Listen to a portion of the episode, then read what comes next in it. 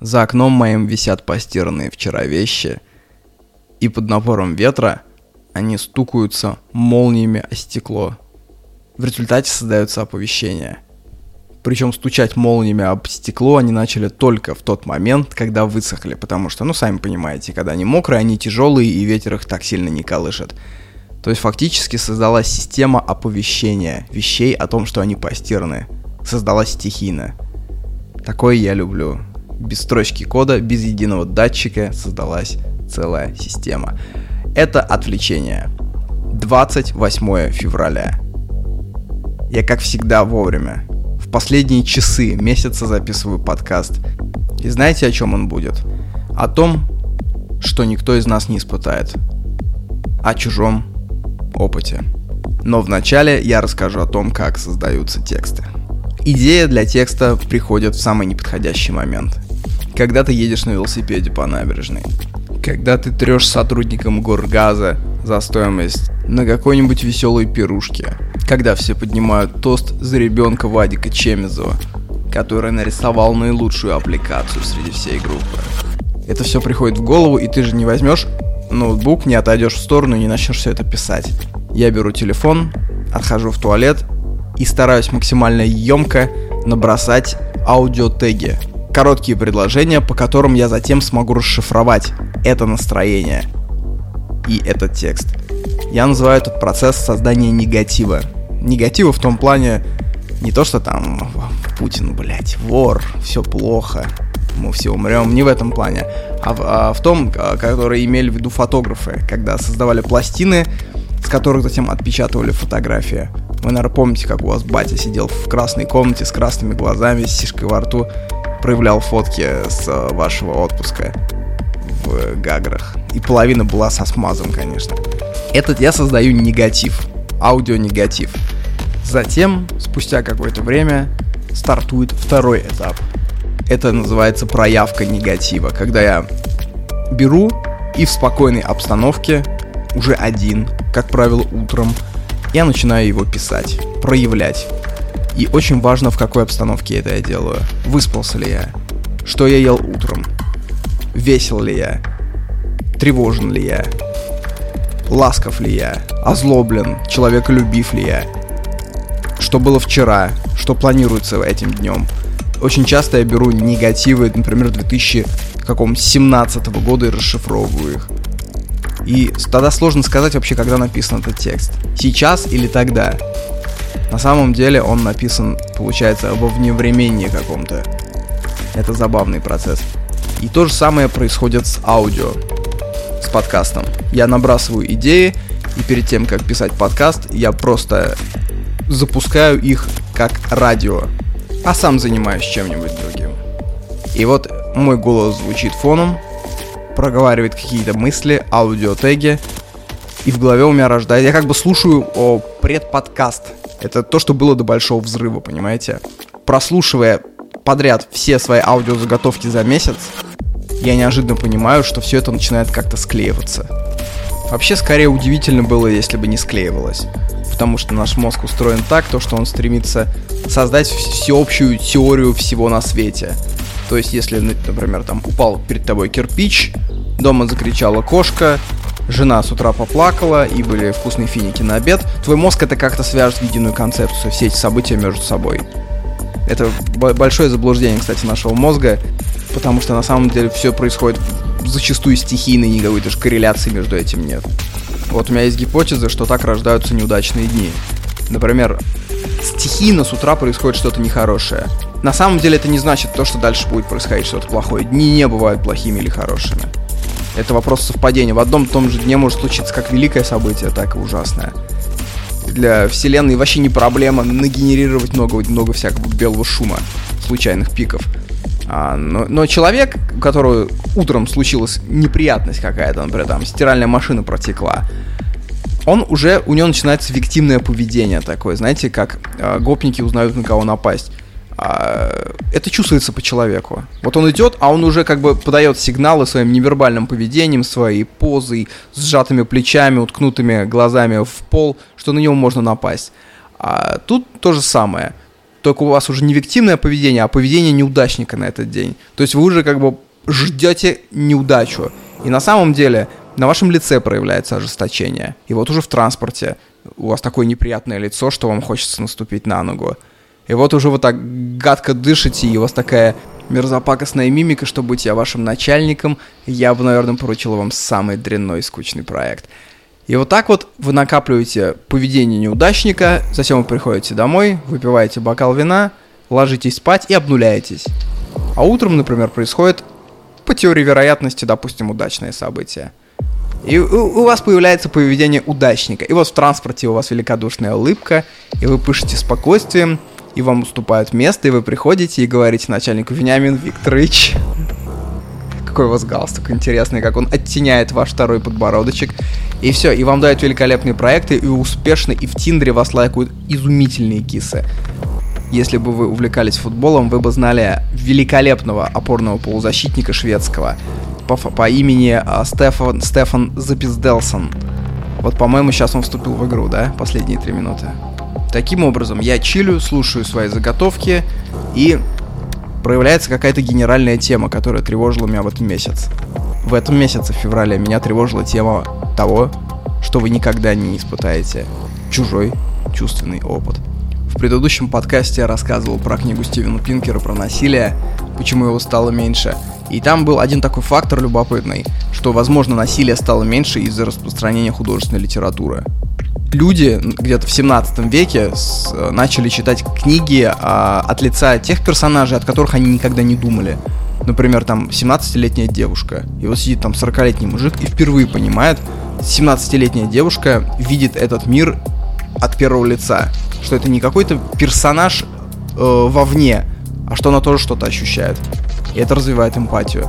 И это рождает голод к чужим чувственным ощущениям большинство ощущений мы никогда не испытаем. Я не помню где, где-то был такой график. А, маленькая такая окружность, милипиздрическая, как говорили в девятом классе. И внутри нее а, написано «Твой чувственный опыт, который ты испытаешь в жизни». Ну, от радости рождения ребенка до горести смерти матери, включая первое поедание пахлавы, включая полет на тарзанке, включая решение первой проблемы, драку, в которую ты вступил, драку, в которой ты проиграл, драку, в которую ты не вступил и тебя обоссали. Миллион, миллион. И все это твой чувственный опыт. А вокруг этой окружности идет окружность в миллиард, блядь, раз его больше. И называется она вообще чувственный опыт всех людей на свете. И ты никогда не выйдешь за границы этого опыта. Конечно, бытует такая точка зрения, что надо хавать ЛСД и все у тебя получится. Но мне кажется, тут речь идет об очень хитрой симуляции. ЛСД создает в твоей голове м, такую иллюзию, что ты испытываешь ощущения другого человека, но на самом деле ты испытываешь трактовку этих ощущений твоим мозгом. Посмотреть на проекторе фотки дядьки, который съездил в Дубай, и самому съездить в Дубай, это разные жанры, согласитесь. Ты не можешь представить, что ощущает, например, больная пенсионерка. Но ты не можешь, ты можешь понять, что это больно, но ты не можешь понять глубину этих слов, что спрячется за самим словом больно. Ты не можешь понять, что испытывал, например, Цезарь, переходя Рубикон. И вот, собственно, подкаст про это. Здорово, да, получается? Еще не начался подкаст, а уже 7 минут прошло. Ну что ж, давайте начнем. Итак, форум.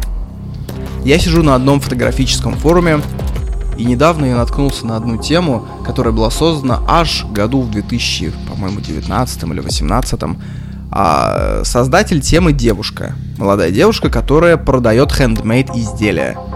И она спрашивала, как ей, собственно, раскрутить Инстаграм, какие фотографии ей делать, чтобы продавать свое творчество.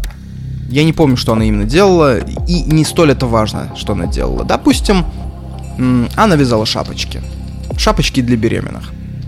Для беременных женщин а на, от 9 до 15 недели. Такой себе вполне нишевый товар.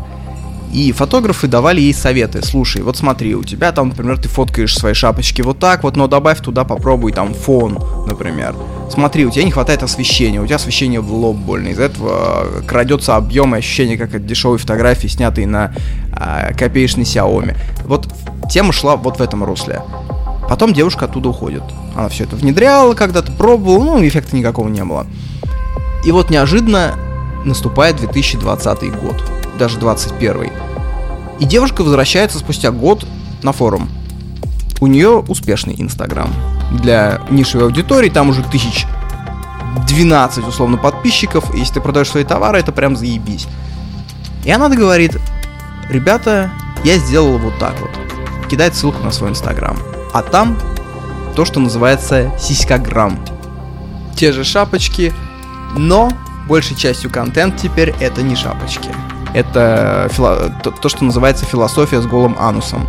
То есть она сидит, она выпячивает попку, она надевает короткие платьишко, она правильно ставит ножки, она правильно э, поворачивает э, голову, она правильно улыбается, она не фоткается снизу вверх, чтобы не показать двойной подбородок. Короче, она научилась тому, чем, э, чему сейчас учатся все молодые девки. Правильно фотографироваться, правильно и сексуально. Как недавно подметил один э, именитый публицист, до эпохи Инстаграма фотографии девчонок были куда прикольнее, потому что не было еще такого массового канона, как фотографироваться. Они просто стояли. Или просто делали то, что им приходит в голову. Возможно, это было не всегда сексуально, но это было оригинально. Сейчас, когда ты листаешь Инстаграм, там 20-30 поз, и они все одинаковые. Но не об этом речь. Сиськограмм победил творчество.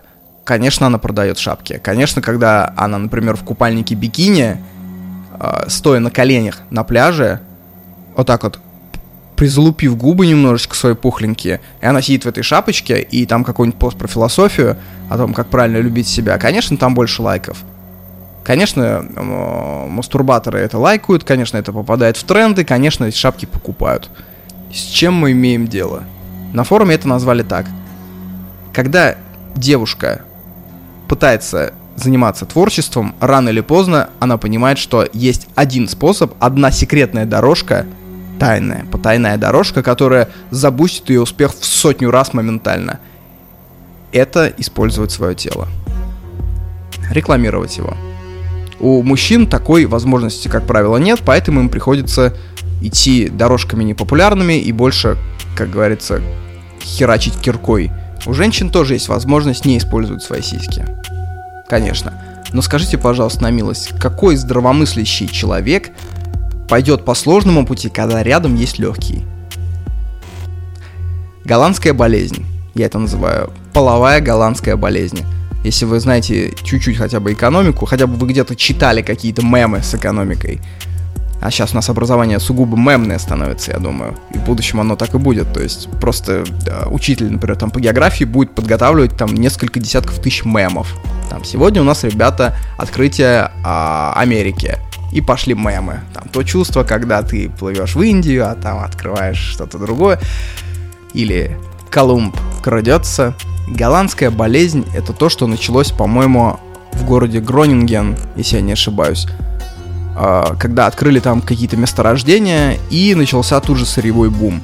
И казалось бы, хорошо, пошли бабки в экономику. Но на самом деле получилось так, что возросла безработица, пошла инфляция, все зарплаты попадали.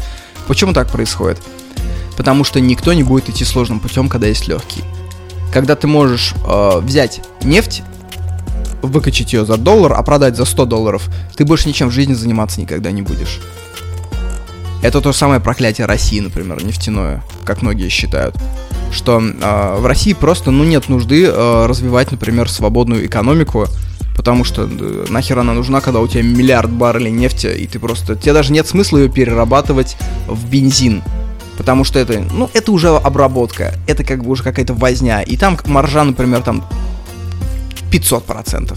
А просто перепродажа нефти это, например, 10 тысяч процентов маржа. И ты, конечно, будешь заниматься тем, что выгодно. И, соответственно, в стране развивается не меритократия, власть лучших, не свободная конкуренция, а главным ресурсом становится доступ к нефти. Любым способом. Добрался до нефти, ты красавчик. И, собственно, это, это такая некая альтернативная селекция начинается. В современной Российской Федерации эту селекцию можно наблюдать, если вы достаточно наблюдательны.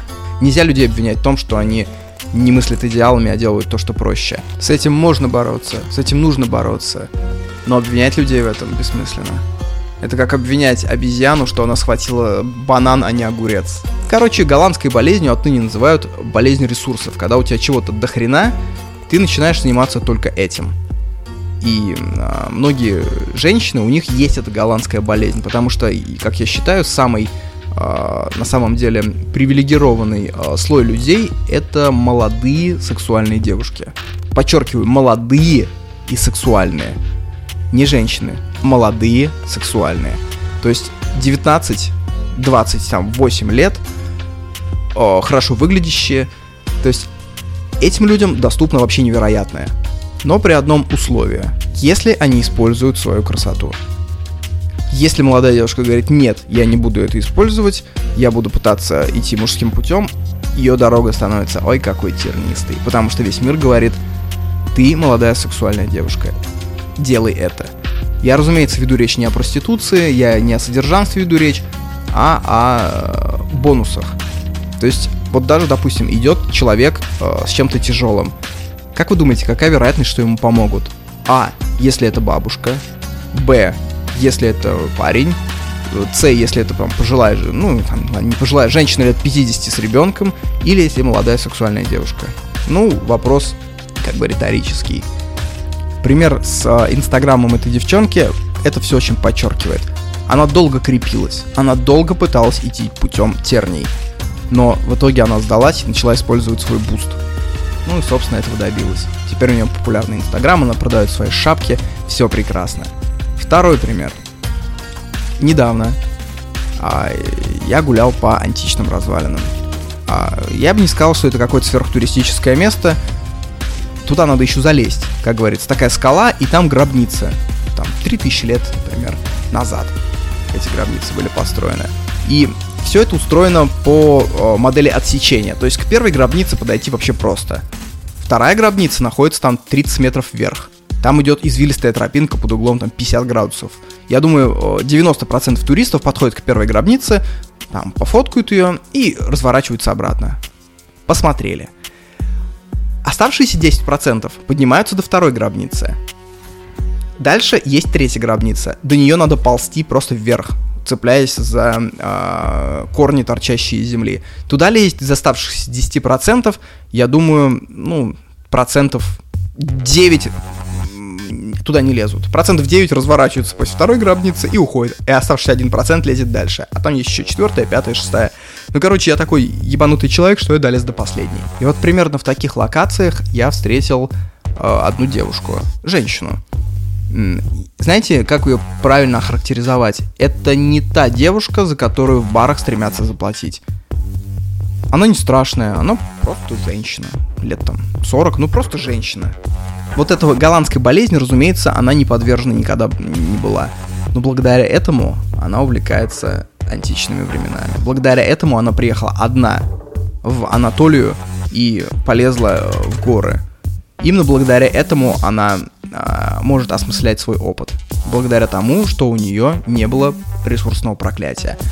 Представить, что, например, 23-летняя соска полезет э, в такие места одна, я не представляю. Вот честно говоря, возможно, вы наречете меня сексистом, возможно, кто-то сейчас вылезет и скажет, я такая соска, я. Вот я там залезала туда, я была э, в Ракуте, ходила по заброшенным домам. Но вы исключение. Потому что когда у тебя есть благо ресурсов, ты скорее поешь с нормальным мужиком куда-нибудь на Мальдивы.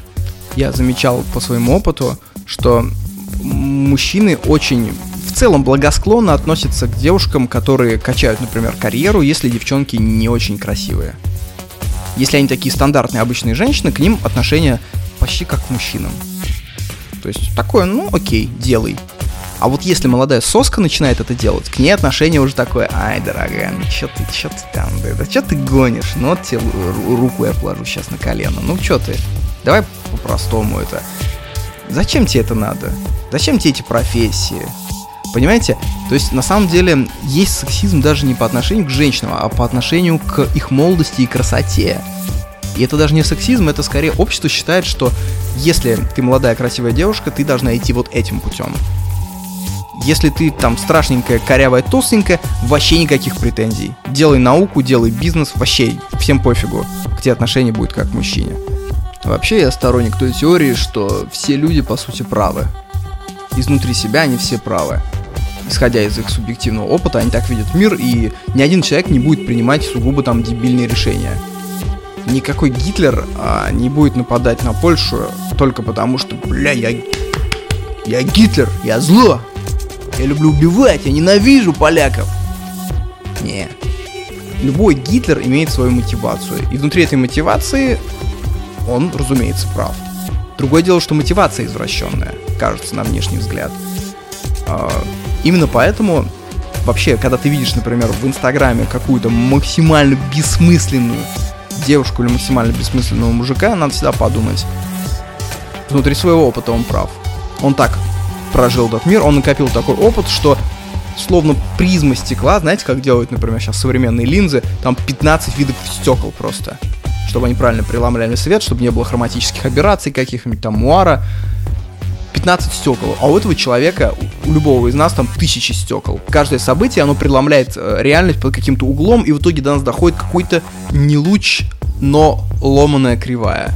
Например, то, что в 5 лет тебе плюнули там на голову, а в 10 лет дядька подарил тебе машинку, а твоему брату не подарил, это все эти события формируют ту систему зеркал и стекол, через которую мы смотрим на мир. На самом деле, объективная реальность почти недостижима. И очень забавно, кстати, есть такой культ рационалистов. Это люди, которые вызубрили 156 э, когнитивных ошибок и думают, что они приблизились к объективной реальности. На самом деле, конечно, нет. Я не думаю, что человеческий мозг в состоянии расшифровать сигнал, который преломляется через там 3000 линз, условно. Они думают, они там, ого, я нашел линзу номер 15, линзу номер 46 и линзу номер 3. Теперь я вижу реальность объективно. Нет, осталось еще 2997 линз. Удачи тебе, мой юный любитель рационалистики. Поэтому проще немножко с этим вопросом смириться. И поэтому, если ты видишь э, девушку, которая нарастила губы, девушку, которая выгибает попку и в Инстаграме пишет э, какие-то лютые вещи, она права. Через ее опыт, через ее голландскую болезнь это единственный способ действовать. Нет, ну есть, конечно, люди-праведники, которые готовы херачить сквозь и вдоль. Это люди, которые, попав в лес, ищут полевую клубнику, а попав в степь, пытаются поймать рыбу. Иногда у них что-то получается, но в целом это приносит страдания и приводит к разным болезням. Еще одна история, которая вплетается в общую канву. Или канву. Как вы знаете, у меня есть книга «Удалено» про пандемию коронавируса. Пандемию, сори. Вот, и я записывал для нее аудио-версию недавно. И после этого мне прислали такой вордовский документик на 96 тысяч листов, и там были правки.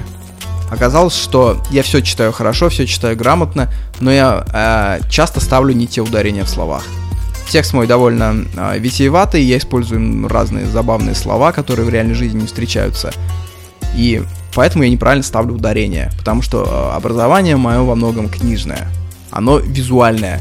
То есть я редко, редко, редко слушаю образованных людей, которые говорят очень сложные вещи. Я не родился золотой э, ложкой в губах, во рту, я не заканчивал э, престижные какие-то вузы, я не слушал ведущих профессоров, все мое образование было в том, что я беру книгу и читаю. И поэтому я совершенно не ебу, как это слово произносится. Например, канва. Я знаю, что оно значит, я знаю, когда оно используется, но я не знаю, как оно читается на слух. Поэтому в моей речи просто дохренище неправильных ударений. И исправлять их всех, знаете, никакой жизни не хватит. Вот получается такая забавная двойственность, то что большую часть своей жизни, если не брать последние пять лет, я слышал в жизни чаще всего такие слова, как шухер, зихер, пакет, планчик, рэпчик, кроссы, айда, чоуш. А читал такие слова, как канва, как суперпозиция, как церемонии мейстер. И мне кажется, таких, как я, дохренище просто. Россия — это страна самоучек. Поэтому простите мне мой аксубаевский акцент. Итак, третья история. Я поехал в город Каш, который находится на Средиземном море, на турецком берегу, который нам очень нужен. По этому городу я посмотрел все достопримечательности, которые было нужно посмотреть. И перед отъездом я э, решил прогуляться по рынку. Около автостанции. Это на краю города, это максимально будничный пейзаж, обычные девятиэтажки, э, магазинчики мелкие. Ну, я зашел на базар, гуляю по базарчику, такой максимально. Вот тут продают, например, там бананы, вот тут продают апельсины, тут продают корицу, банки какие-то, пластиковые игрушки из Китая. Все одинаковое. И вдруг я останавливаюсь. Я останавливаюсь, потому что я, я увидел такую картину. Стоит мужик, торгует фруктами. А за палаткой его стоит гроб. Каменный большой гроб высотой метров три. Древняя гробница с барельефом. Гробница ликийского периода. В античное время тут было такое, было такое государство, как Ликия. Гробница этой около трех тысяч лет, трех с половиной тысяч лет. И знаете, что они с ней сделали? Они подвязали к ней тент. Они подвязали к ней тент, они подставили к ней столики, и, собственно, они на нее опер, оперли, оперлись, как у нас на каком-нибудь колхозном базаре стоят э, столбы, и на них люди завязывают тенты, чтобы жару не прожарил хорошенько. Вы понимаете вообще, насколько реальность сделала финт Роналдинью со мной? Помните финт Роналдинью в 2005 году, когда он вошел к углу штрафной, и дальше голеностопом он сделал рывок с мячом в одну сторону, и в воздухе затем, поменяв направление голеностопа, развернул мяч в другую сторону. В итоге соперник падает, Роналдинho входит в штрафную, и не помню, что было дальше. Вот реально сделал со мной этот финт. У меня просто было ощущение, что я сейчас упаду. Совершенно неожиданная, совершенно будничная локация. Это ни с чем не сравнимо. Я, разумеется, сфоткал это. Эту фотку я приложу. Посмотрите на здоровье добрые люди. И знаете, потом меня, я уже лежал перед сном и думал об опыте, об чувственных ощущениях этого мужика. Обычного турецкого мужика, мужика, совершенно будничного, который каждый день приходит к этому месту, завязывает свой тент и торгует овощами. Что он ощущает, стоя с этой с глыбой рядом, с этой гробницей? Он вообще понимает, что это? Он понимает, безусловно. Он понимает, что эта гробница старше не только его, не только его дедов, прадедов, прапрапрадедов, она старше его цивилизации в 10 раз. Она стояла тут, когда еще не было никаких османов, когда не было никаких турков-сельджуков, когда они все еще не пришли из Средней Азии. Она стояла тут, когда Европа э, была заполнена лесами, реками, полными рыбы. Когда ни один король франкский, германский, готский, отсготский еще не вышел из этих лесов. Она стояла, когда Римская империя еще не возникла, когда Рим еще не возник, когда около реки Тибр на семи капиталистских холмах шумели леса. Она возникла в ту пору, когда в Египте правили древние фараоны.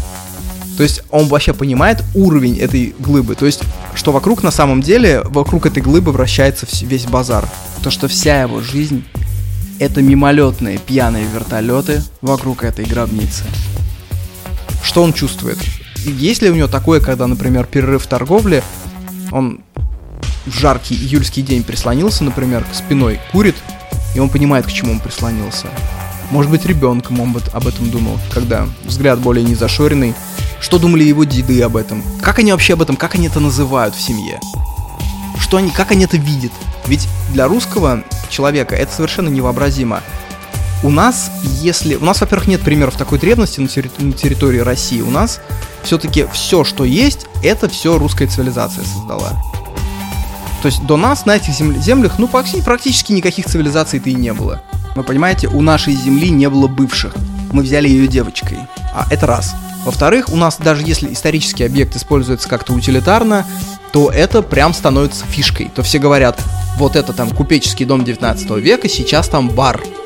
И все такие заходят в этот бар и говорят, да, тут были купцы, теперь тут, теперь тут зумерши кривляются в ТикТок это оговаривается, это событие. Но то, что стоит просто саркофаг две с половиной тысячелетней давности, и к нему привязан тент, под ним торгуют люди, и ничего не происходит, это, знаете, это какой-то будничный бурлеск. Это как выпить шампанского в 10 утра, едва встав. А за окном свирепствует солнце. И ты идешь на море. Я не знаю, это просто я сейчас чисто на эмоции говорю. Эту фотографию я приложу к подкасту, посмотрите ее. Давайте я немножко разбавлю эту патетику, этот пафос. Вопрос к вам. Когда вы в первый раз поняли, что ваша девушка болтушка? Я первый раз это понял месяц назад, когда мы ехали из э, большого путешествия трехдневного. Э, оно было большим, потому что мы вставали там в 9 утра и, собственно, ходили пешком, не останавливаясь там часов до 11-12 вечера. И все это было прям очень плотненько наполнено контентом визуальным и информационным. И когда мы приходили, мы просто падали, знаете, как в армии бывает, упасть, заснуть во время падения в кровать. Когда звучит команда «отбой», ты прыгаешь в кровать и уже на полпути э, к кровати, пока твое тело бренное летит, ты уже засыпаешь. Вот то же самое было у нас. И мы вот едем в автобусе, это, по-моему, там 50 часов. Автобус 5 часов ехал до нашей квартиры. И я уже кимарю, и сил никаких нет, и за окном тем, темнота, и серпантины.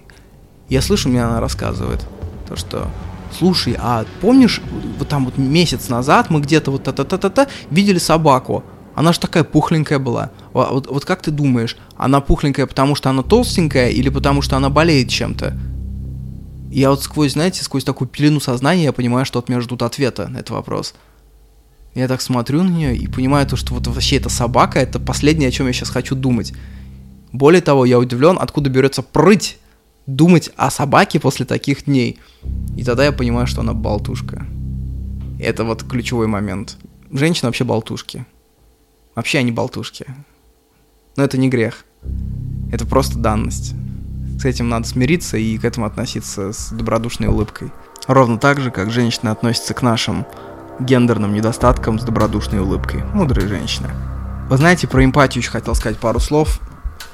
Э, эмпатия, она же развивается э, по такому графику, что от более похожих на нас объектов к более непохожим. То есть первая эмпатия это к самому себе. Ты начинаешь любить свои руки, ноги. Ты испытываешь горесть, когда они стареют, когда они портятся, ломаются. Дальше возникает эмпатия к своим кровным родственникам, к брату родному, к матери, к отцу. Дальше она развивается к двоюродным братьям, дальше к членам твоего племени, дальше там та-та-та-та-та. Доходит это до смешного. Например, была эпитафия на могиле середины 5 века до нашей эры. Греческая эпитафия. Слушайте, этот памятный знак установлен над телом очень хорошего человека – Пифион из Мегариды убил семерых и сломал семь наконечников копий в их телах. Этот человек, спасший три афинских полка, не сделал зла никому из живущих на земле и сошел в подземный мир прославленным в глазах всех.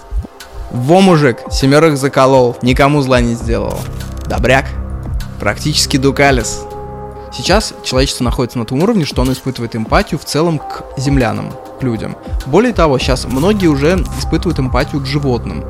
То есть впервые пошли разговоры о том, что, ну слушайте, негоже держать свиней на фермах, где они влачат существование на одном квадратном метре и попадают э, на скотобойню. Хотя 500 лет назад вообще не проблема, животные вообще не считались одухотворенными объектами. Хозяйки, например, была такая традиция обрубать гусям лапы вот, перед забоем. То есть там за неделю до забоя просто э, срезаешь им лапы или ломаешь их так руками, чтобы гуси не бегали и больше жирку набрали. Это не моя садистская фантазия, это делали так все хозяйки европейские. Даже Ки 500, 1700-е года это вот было. Сейчас, конечно, такое трудно представить. К чему я это говорю? И развивается этот процесс все дальше и дальше. Например, ты начинаешь испытывать эмпатию к животу, э, к растениям. Мне вот, например, иногда бывает жалко э, дерево какое-нибудь которые могут срубить. Я понимаю, что это дерево, оно тоже что-то испытывает. А, и недавно я поймался на такой фигне, что я купил себе новый фотик, а прежний фотик, с которым я там кучу всего из страны заездил, он такой маленький, такой пузатенький, такой из пластика, лежит. И я понимаю то, что я больше его не возьму ни в одну поездку. И он будет лежать в темном шкафу и больше никогда не увидит этих восхитительных кадров. Все, он пенсионер, его жизнь окончена. И, знаете, что-то щемит. Прям так не по-людски, не по-человечески щемит в груди. Однажды я жалел стикеры во ВКонтакте. Я увидел стикеры, которые нарисованы были какой-то девушкой, и они были такие беспонтовые, такие неумелые. Я понимал, что их никто не будет использовать. А там были какие-то звери, и я понимал, что они не популярные, что они никому не нужны что есть стикеры, которые хотят все, а их не хочет никто. И они потихоньку загаснут и исчезнут где-то в загашниках ВКонтакте. И прям, знаете, вот прямо сейчас говорю, у меня в горле щемит. Нехорошо прям как-то. Эмпатия может даже дорасти до того, что, э, глядя на небоскребы, ты испытываешь подъем духа. Потому что небоскребы высокие, мощные, и ты тоже немножко приосаниваешься. Это реально работает. Есть такая аналогия с эскалатором. Э, начав мыслить, ты встаешь на эскалатор. И все, с него сойти ты больше не можешь. И ты не знаешь, куда эскалатор тебя завезет. На какие вершины или в какие пропасти. Ты уже стал на этот путь. Тебе пизда. Я бы хотел посоветовать одну книгу. Я долго думал, советовать ее, не советовать. В итоге, знаете, как получается, что я прочитываю, условно, там 4-5 книг за месяц, и понимаю то, что нет такой книги, которую я могу прям с полным сердцем рекомендовать. Но это значит одно, я буду рекомендовать не с полным сердцем. Короче, книга называется «Подстрочник» Лилианы Лунгиной. Это та женщина, которая озвучивала, извиняюсь, пардон, которая переводила на русский язык Астрид Лингрен. Карлсона, например. То, что вы в курсе, например, что вот эти вот фразы э, вроде «упитанный в самом расцвете сил, мужчина», т -т -т -т, это недословный перевод. У Астрид Лингрен этого не было. Это авторский, авторский перевод именно Лилианы Лунгиной, первоклассный перевод. И оказывается, она прожила очень интересную жизнь. Оказывается, она провела свое детство во Франции, Родилась она в 1920 году. Ее родители бежали от большевиков, но бежали как-то очень странно. То, что ее отец продолжал занимать пост, но он был, э, по-моему, послом где-то во Франции. И потом его призвали в СССР, и все, и оттуда уже не выпустили. А мать и Лилиана остались э, во Франции. И она описывает, знаете, полное солнце, полное радости, полное, как говорят, фильтра сепия детство во Франции все эти биорицы, все эти хорошие школы, все эти кудрявые дети, круассаны. А вы понимаете, что это 20-е годы, и то, что в советской России творится пиздец. Уже заканчивается НЭП, Сталин набирает силу, начинается коллективизация, начинаются гулаги. То есть творится полная дичь. И знаете, что происходит? Ее мать принимает решение возвращаться в СССР. И центральный момент книги для меня лично, как они садятся в поезд, и все все прекрасно понимают. По-моему, это 34 год. Лилиане 14 лет, то есть это уже такая, ну, взрослая девушка, зумерша по тем временам. Они садятся в поезд, и они начинают ехать на поезде в Советский Союз. Все им говорят, вы что делаете? Вы, блядь, что делаете? Вы едете в 34 году в Советский Союз в котором, ну, уже доходят слухи, то, что там творится какая-то невидаль. И э, первый звоночек — это Польша. Она, они заезжают в Польшу, она говорит, я вижу какой-то азиатский нищий город Варшава. Какие-то люди с сумрачными лицами. А мы-то понимаем, что это Польша. По меркам Советского Союза это вообще фактически, практически уже капиталистический рай. И вот тот момент, когда они проезжают границу с СССР, и Лилиана кричит, я не хочу туда ехать, я хочу обратно, а мать ей говорит, мы только что проехали Брест. Все. Все. Понимаете?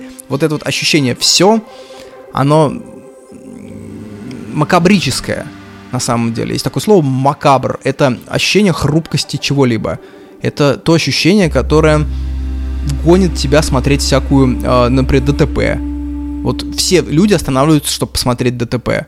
И это какой-то такой извращенный guilty pleasure внутри, в котором никто никогда не сознается. Людям очень больно, сладко больно понимать то, что э, мы хрупки. И момент хрупок. То, что можно сделать какую-то вещь, и обратно ты это никогда не вернешь. Например, стоя на балконе, ты понимаешь, что достаточно просто вот так вот отпустить руки и полететь. И в тот момент, как ты отпустишь руки, ты еще жив, ты еще здоров, с тобой все в порядке, но обратно хода нет, ты уже летишь, и ты понимаешь, что все. И то же самое с этой вот возвращением в Советский Союз. Я-то понимаю, что в момент, когда они пересекли Брест, Брест-Литовский, по-моему, тогда назывался, обратного хода нет из Советского Союза. И я понимаю, что в следующий раз из СССР они смогут выехать в 91-м. То есть спустя 55 лет. И вот как закрывается солнечная глава ее жизни, и открывается советская, и дальше, собственно, она рассказывает вплоть до 90-х годов. Увлекательнейшая книга. Вы знаете, она такая умненькая еврейская девочка из хорошей еврейской семьи. Вы глядите на советскую эпоху глазами еврейских интеллигентов. Какой забавный момент я еще подметил из книги. А Лилиана Лунгина была знакома, наверное, со всеми ведущими режиссерами, поэтами, художниками той эпохи, музыкантами. И все они э, пытались преодолеть цензуру. Там половину их творений клали на полку. То есть, ты, прикинь, ты работаешь три года над какой-нибудь большой картиной, и потом просто приходит какой-нибудь чиновник и говорит, не надо. Не ощущаю я тут дух комсомола. Просто положи на полку. Отсюда, в частности, шел, например, повальный алкоголизм. Потому что, ну, нетрудно не запить. Я, например, один пост напишу, и однажды у меня ВКонтакте украл пост, я написал большой пост, году в 17 и что-то куда-то пошел воды попить, прихожу, а он удален. Я его не опубликовал, он просто висел у меня в это, и что-то перезагрузил страницы, и он пропал. Я потом три дня ходил с Мурной, пытался вспомнить, переписать, все не то. Я тогда чуть не забухал. А вы говорите, три года работать над картиной. Ну и вот, все эти гайдаи, все вот эти, понимаете, вот все, что ассоциируется с советской эпохой у нынешних ностальгантов, это, тех, кто ностальгирует по советскому эпохе, по то, что мультики были, фильмы были, вот Гайдай, а, Бриллиантовая рука, Шурик, это все создавалось неким партизанским методом, то есть а, попыткой перехитрить цензуру. Это была смертная такая битва против советской системы. И очень забавно, что сейчас это считается достоянием советской системы. А, это как, например, в каком-то 2070 году кто-нибудь скажет, вот при Путине жили хорошо, при Путине на медне создавалось, Парфенов творил при Путине. Если бы не Путин, не было бы Парфенова. Понимаете, это такая извращенная логика какая-то вступает в дело. Хотя понятно, что Парфенов он вопреки Путину, а не благодаря ему. И вот я бы хотел прочитать вам пару отрывков из этой книги. Собственно, сначала о возвращении в СССР. Там остановились. Жили 2-3 дня у маминых знакомых. После Парижа Варшава мне показалась городом из другой части света, каким-то полуазиатским, перенаселенным, беспорядочным, забитым фиакрами и допотопными авто. Мамины знакомые оказались милыми радушными людьми. В доме было пятеро детей, и все время толпились друзья и соседи. Нас немедленно усадили за стол. В жизни не видел столько колбас и копченостей. Все говорили только одно. Куда вы едете? Как вы можете ехать в эту страшную страну? Там же голод. Все стремятся оттуда, а вы туда. Вас обратно не выпустят, вы окажетесь заперты в клетке. И как-то сердце все больше сжималось. Мама отвечала, все решено, муж нас ждет. И под влиянием этих разговоров покупала какие-то бесчисленные колбасы, которые клались в чемоданы. Наконец сели в поезд. Тогда граница с Польшей была не Брест-Литовск, как теперь, а станция Негорелая. Мама решила послать телеграмму отцу, и мы вышли на перрон. Поезд стоял в Негорелом несколько часов, а почта, нам сказали, на площади. Из вокзала выходить на перрон было нельзя, а внутрь войти можно. Мы вошли в зал ожидания, и я увидел страшное зрелище. Весь пол был устлан людьми, которые то ли спали, то ли были больны и бессильны. Я плохо понимала, что с ними. Плакали дети. Ну, в общем, зрелище каких-то полуживых людей. А когда мы вышли на площадь, то и вся площадь была устлана ими. Это были люди, которые пытались уехать от голода. Действительно умирающие с голода люди. Я стояла в синем пальто с какими-то серебряными золотыми пуговицами и каракулевым воротником. А передо мной все черное, лохмотья. И я почувствовал такой ужас и такую свою неуместность. Мне стало очень страшно. Я помню, как заплакала и сказала, «Мама, я не хочу, давай вернемся назад, я боюсь, я не хочу дальше ехать». И как мама мне ответила, «Все, детка, мы уже по эту сторону границы, мы уже в Советском Союзе, назад пути нет». Жизнь в Париже оставила в моей памяти ощущение бега. Я мчалась куда-то вперед, не шла, не сидела, я бежала, мчалась к чему-то навстречу. И вдруг меня резко с дороги сбили в совершенно другую сторону. Вот. И следующий отрывок это просто о похоронах. У них была гувернантка и одна старуха из русской деревни. Это уже года там какие-то 50-е, 60-е, собственно, Сталин помер, все. Жить стало веселее, получше. И эта старуха взяла с них обещание, когда она помрет, похоронить ее. За то, что она работала там без жалования, что ли, или за какие-то копейки за еду. И вот они поехали ее хоронить в деревню Сасово. Сасная деревня. Поскольку священник один на большой округ, и он не может все обряды исполнять во всех деревнях, из вдов образовались, сбились такие бригады для отпевания. Это был способ приработка. 4-5 человек, вдовы, одетые в черное. Им платили, и они всю ночь пели над не над гробом, поскольку гроб с Моти остался в церкви. но над стульями, составленными, чтобы на них в дальнейшем стал гроб. Пели псалмы и кадили. А кадили из пустой банки из-под шпрот. Вот они кадили этой банкой шпрот и пели псалмы до утра. Утром снова поехали в Сасово, там отслужили панихиду. Надо копать могилу. Замерзшая земля, трудно копать могилу. Кладбище в трех километрах. 4-5 человек вызвались копать. И нам сказали, надо, чтобы была водка в большом количестве. Но им туда ее не давать, потому что сразу перепьются. Водку держать дома. Надо, чтобы они приходили каждый час или полтора, наливать им по стакану, не больше. А потом пусть возвращаются и будут копать дальше. И все так и было исполнено.